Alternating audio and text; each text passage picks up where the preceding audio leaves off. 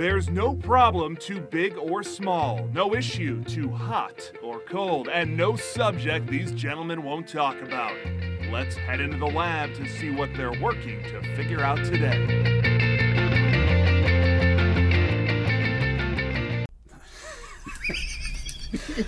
Let's get into it and get down to it. Welcome to Figure It Out. This is George Grombacher. Joining me as always is Centauri Minor. Hello, folks.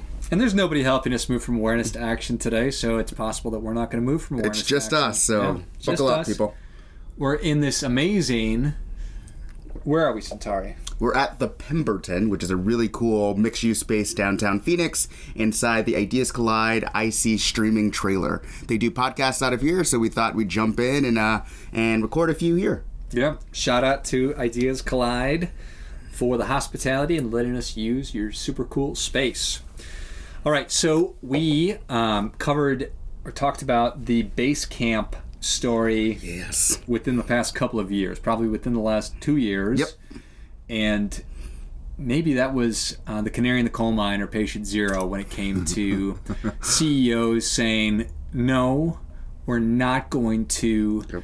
Um, we're not going to talk about everything. We're not going to pursue every cause. You will focus on your job and you will leave all your other concerns at home or talk about them during off hours.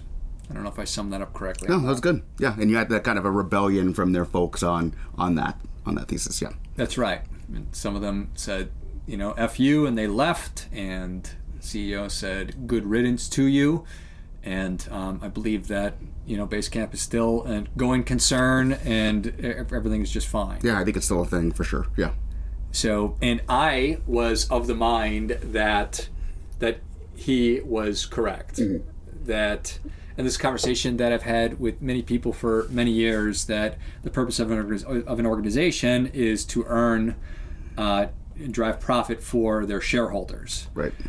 And now it's all coming back to me this idea of stakeholder capitalism and who organizations are responsible to, and everything else. So, your thoughts, Sarah? Ooh, that's a that's a uh, we we start with a heady one.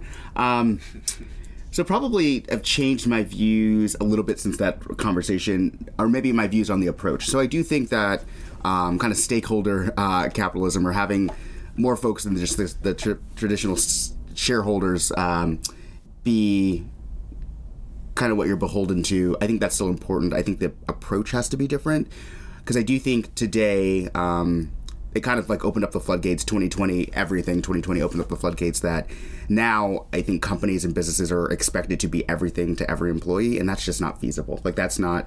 We can't be your mom, your dad, your brother, your sister, your your bank, your place of uh, enjoyment and fulfillment, uh, the place where you get your um, political appetite wet. You can you a company can't effectively do all those things, and the company shouldn't. And so I think, while I understand you want to make sure that your um, your employees are taken care of and that they're heard, I will always believe that and be true to that. But I also think the approach and the expectations, maybe the expectations the best way to put it. Expectations from employees are just kind of like it's a lot now, and I don't think.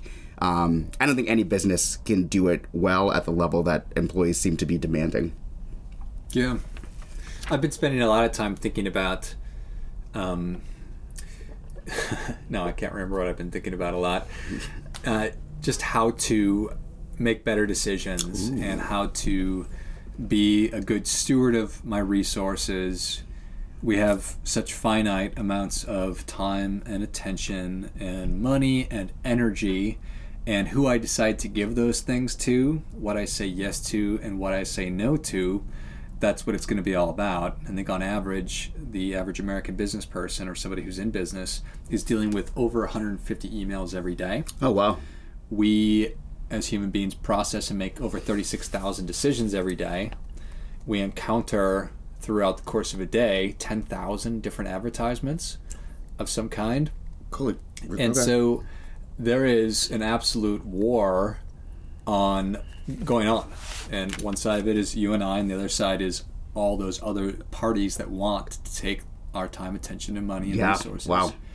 And so if I'm not a good steward, if I'm not making good decisions about how I allocate those things, well then I'm not gonna I'm just not going to get what I want. right.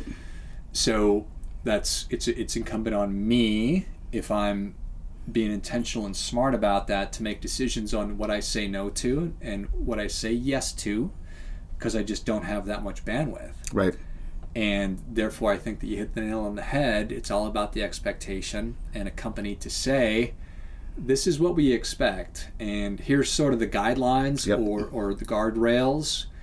And um, if it's outside of that, it's just we're, we we are not we're not going to go outside those things. If inside of it, we have freedom and flexibility to pursue our thoughts and our ideas, but we have to be more defined. And I like the idea of um, thinking about like boundaries for companies. So set boundaries with your employees and say like, yes, you great job on that, which is up to a certain point we are we're free, we're open, but after that, like we no longer do that. Like we are, uh, I work for a mental health company, and we we get up hit up all the time of like we should support this, this, and this. And as someone who oversees kind of our brand, it's like, well, that's not really aligned to to what we're doing. Like I totally understand it. I'm here for you personally. I can I would love to donate and support personally, but as a brand that doesn't make sense for us, so we can't do it. And I think having boundaries set like that or one that's how you protect your company, tech, protect your brand, but also it helps your employees understand like at the end of the day this is a business um, and we have to do things that are aligned as such. Yeah. And that's what's going to make for successful relationships at, at every level. And when I talk about what a corporation's uh, responsibility to is, I'm not. Uh, I'm I'm not a monster. um, I promise he's not.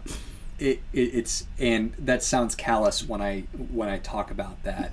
I am very interested in having everybody feel like they are contributing, like they are getting everything that they want out of their life and their career and every aspect of life. I, I want people to get what they want.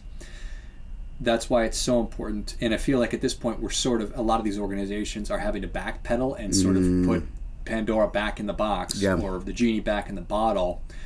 Whereas if during the, the hiring process, we said, mm. hey, this is who we are as XYZ company. These are this is our mission. These are our values. These are what we stand for. This is what we promote. And these are I mean, and if you have outside interests or political affiliations, whatever it might be, that's fine. You are you have freedom of speech and expression, but it won't be on company time. Yeah. And do you agree on that? Yes.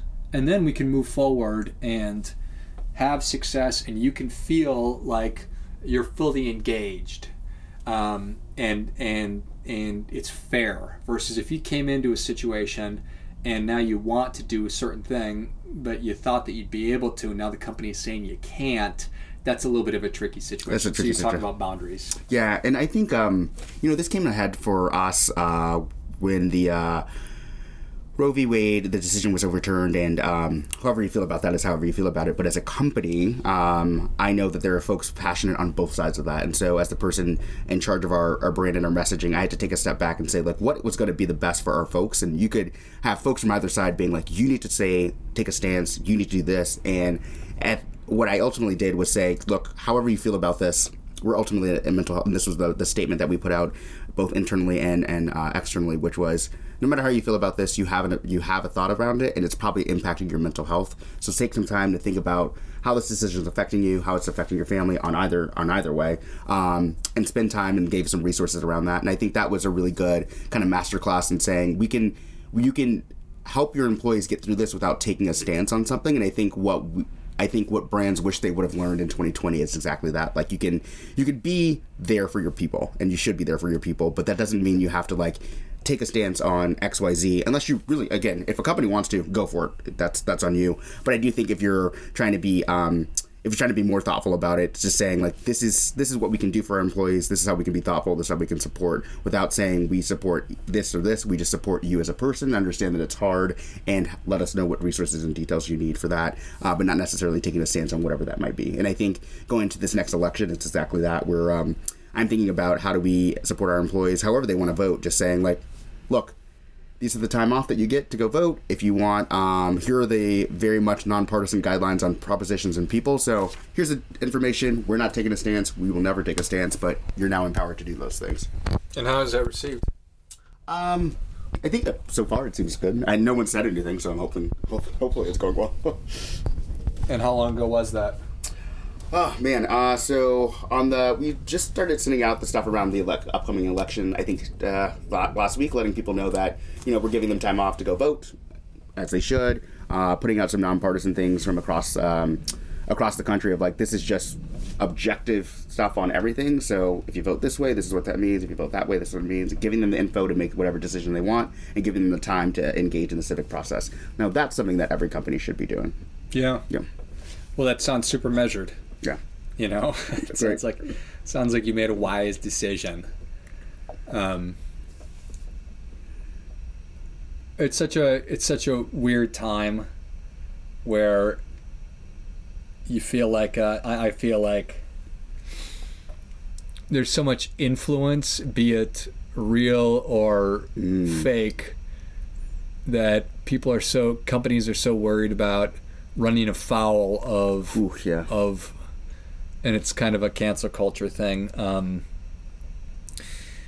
and but i i, I just so much of that I'm, I'm i'm not sure is is is real and i think that when you look at the internet and large groups of people you're like oh th- but then when you actually talk to an individual Talk to someone one on one, you're like, oh, gotcha. Yeah, yeah, yeah. nobody yeah. really thinks that that. that's really that Yeah, big of a deal and so the truer that we can be as individuals to what we think to be correct and make up our own minds and opinions i mean companies are the same way and then that's really incumbent on the leadership of the organization which is what you're talking about uh, to be able to to set the set the agenda or the terms Yep.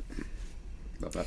so speaking of uh, speaking of CEOs, uh, we wanted to talk a little bit about about Elon Musk. Mr. Musk, yes.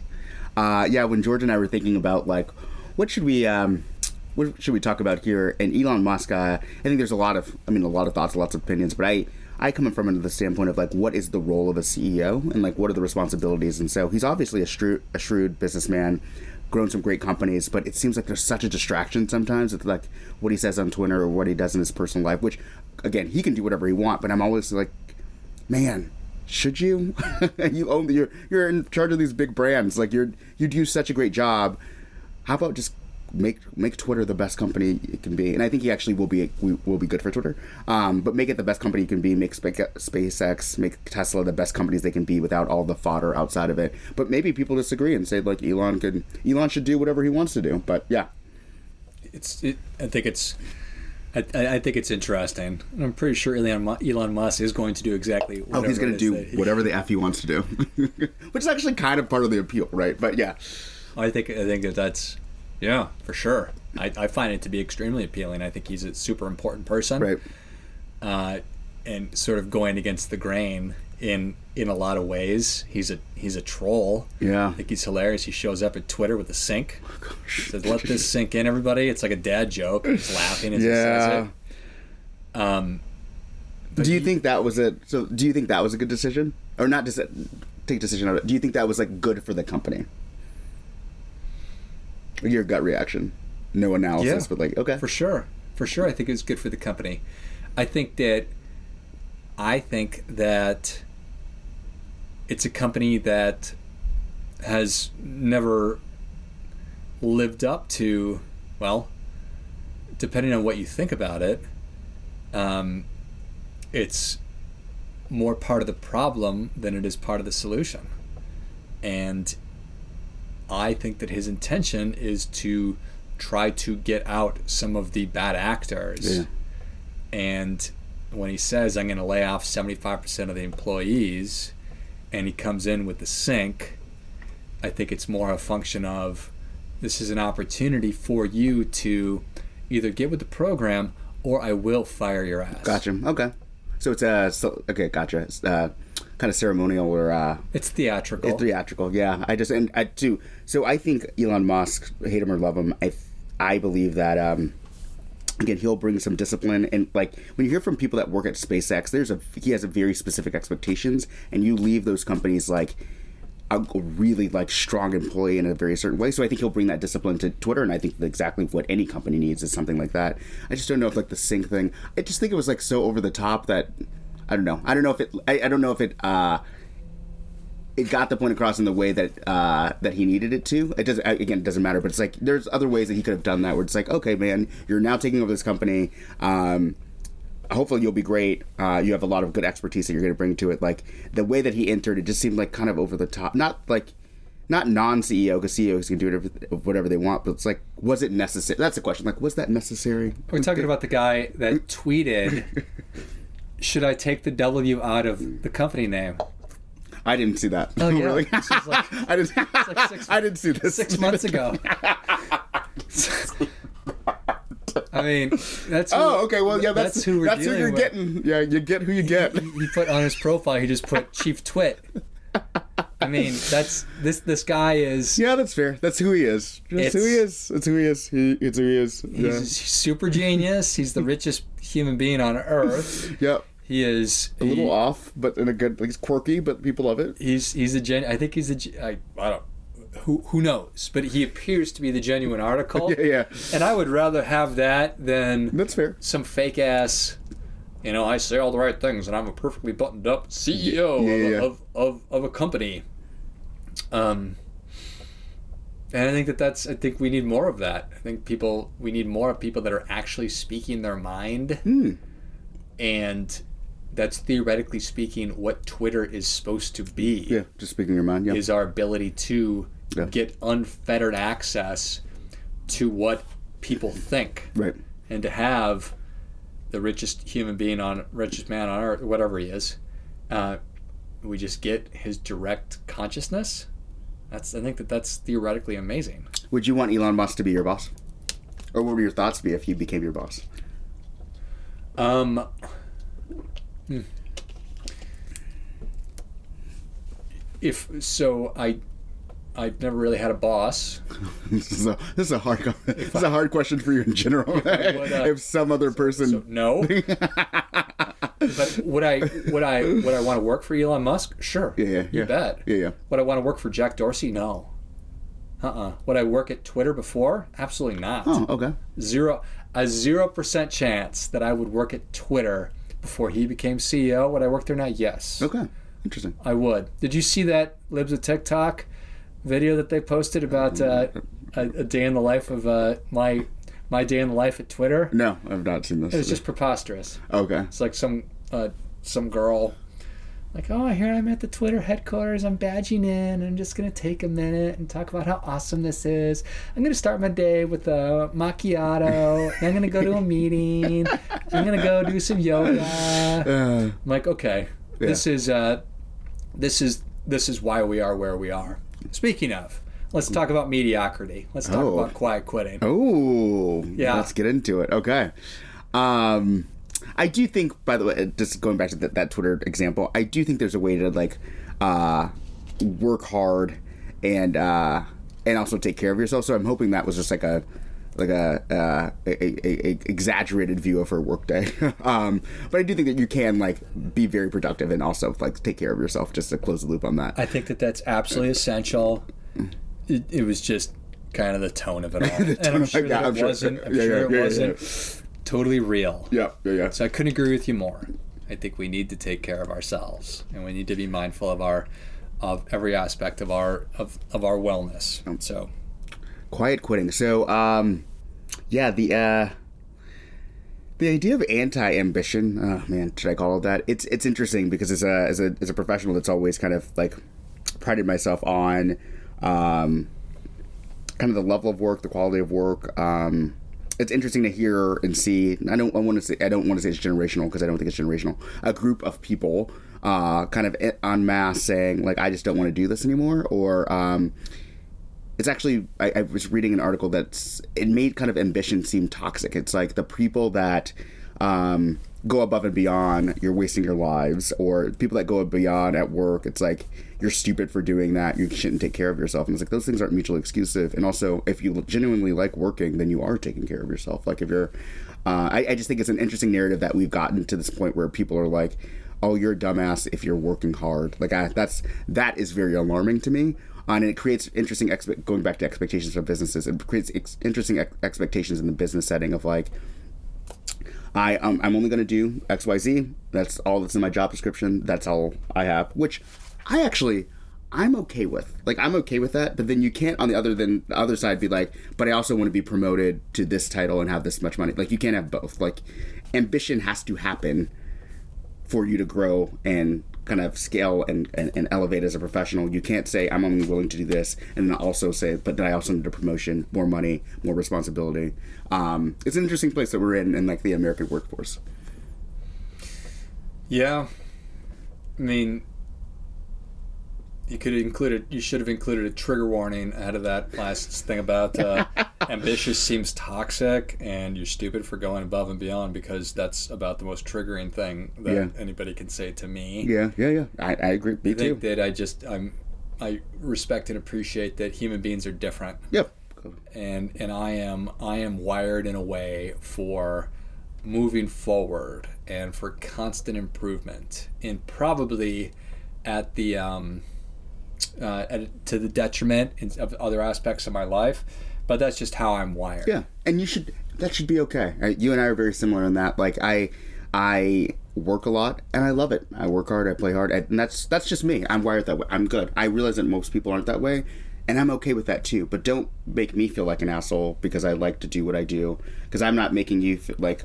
I could easily say like you're wasting your potential by not working more. You're wasting so much of your time by not doing these things. It's like you you go live your life. I'm gonna live mine, but don't make me feel like the asshole for doing this. And I feel like now folks who have like who want to rise, who want to um, really accelerate their career, or uh, in, in your position, really double down on the things that have made you successful. Now we're kind of in the cross crosshairs and crossfire of folks saying like that's that's nothing I never want to do, and also uh, it's quote unquote toxic that you're doing that.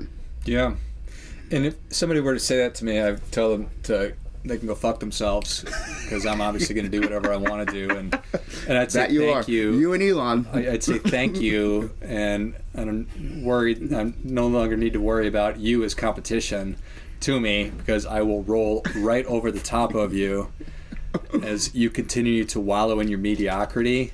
The reality is that quiet quitting is not a new thing. People have always Right. been mediocre. In fact, there's Yeah. a huge chunk of the population that Right.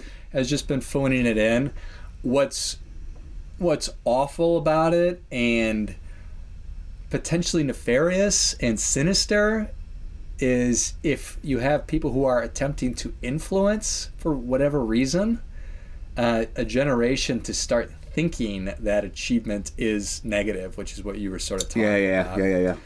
and what a horrible thing Yeah. if a young person hears that say oh well i'm going to adopt this attitude Right. because we don't have no it's, i don't have time for that you know I also think it's um yeah, for any young person that's listening that kind of is getting that message, I think it's also it's going to be a detriment to that person because there are still people that are wildly ambitious and they're just going to lap you and then you're going to be at an age where you're like, "Well, why didn't I?" It's like why didn't I take those chances? Why didn't I go above and beyond? Why didn't I take the extra initiative? Because those people did, and and they're they are where they are. But I also, again, on the other side, it totally fine. But if you don't, if you are genuinely just don't have the ambition, you're like, I'm going to work my eight to five, go home to my kids, do my thing. It's like that's also fine. Like that's totally fine too. But you can't also then be mad about like, why is this person so further ahead of me than like because they sacrificed and they did the things to do that to get ahead of you. Yeah i think that that's really well said right there really well said I think that's the first time you've given me a compliment on this, by the way. i can't imagine that that's true 100 percent true. That's, no, don't expect any more then. I didn't think I would get it. It's a there's such a deeper conversation to be had there. yes.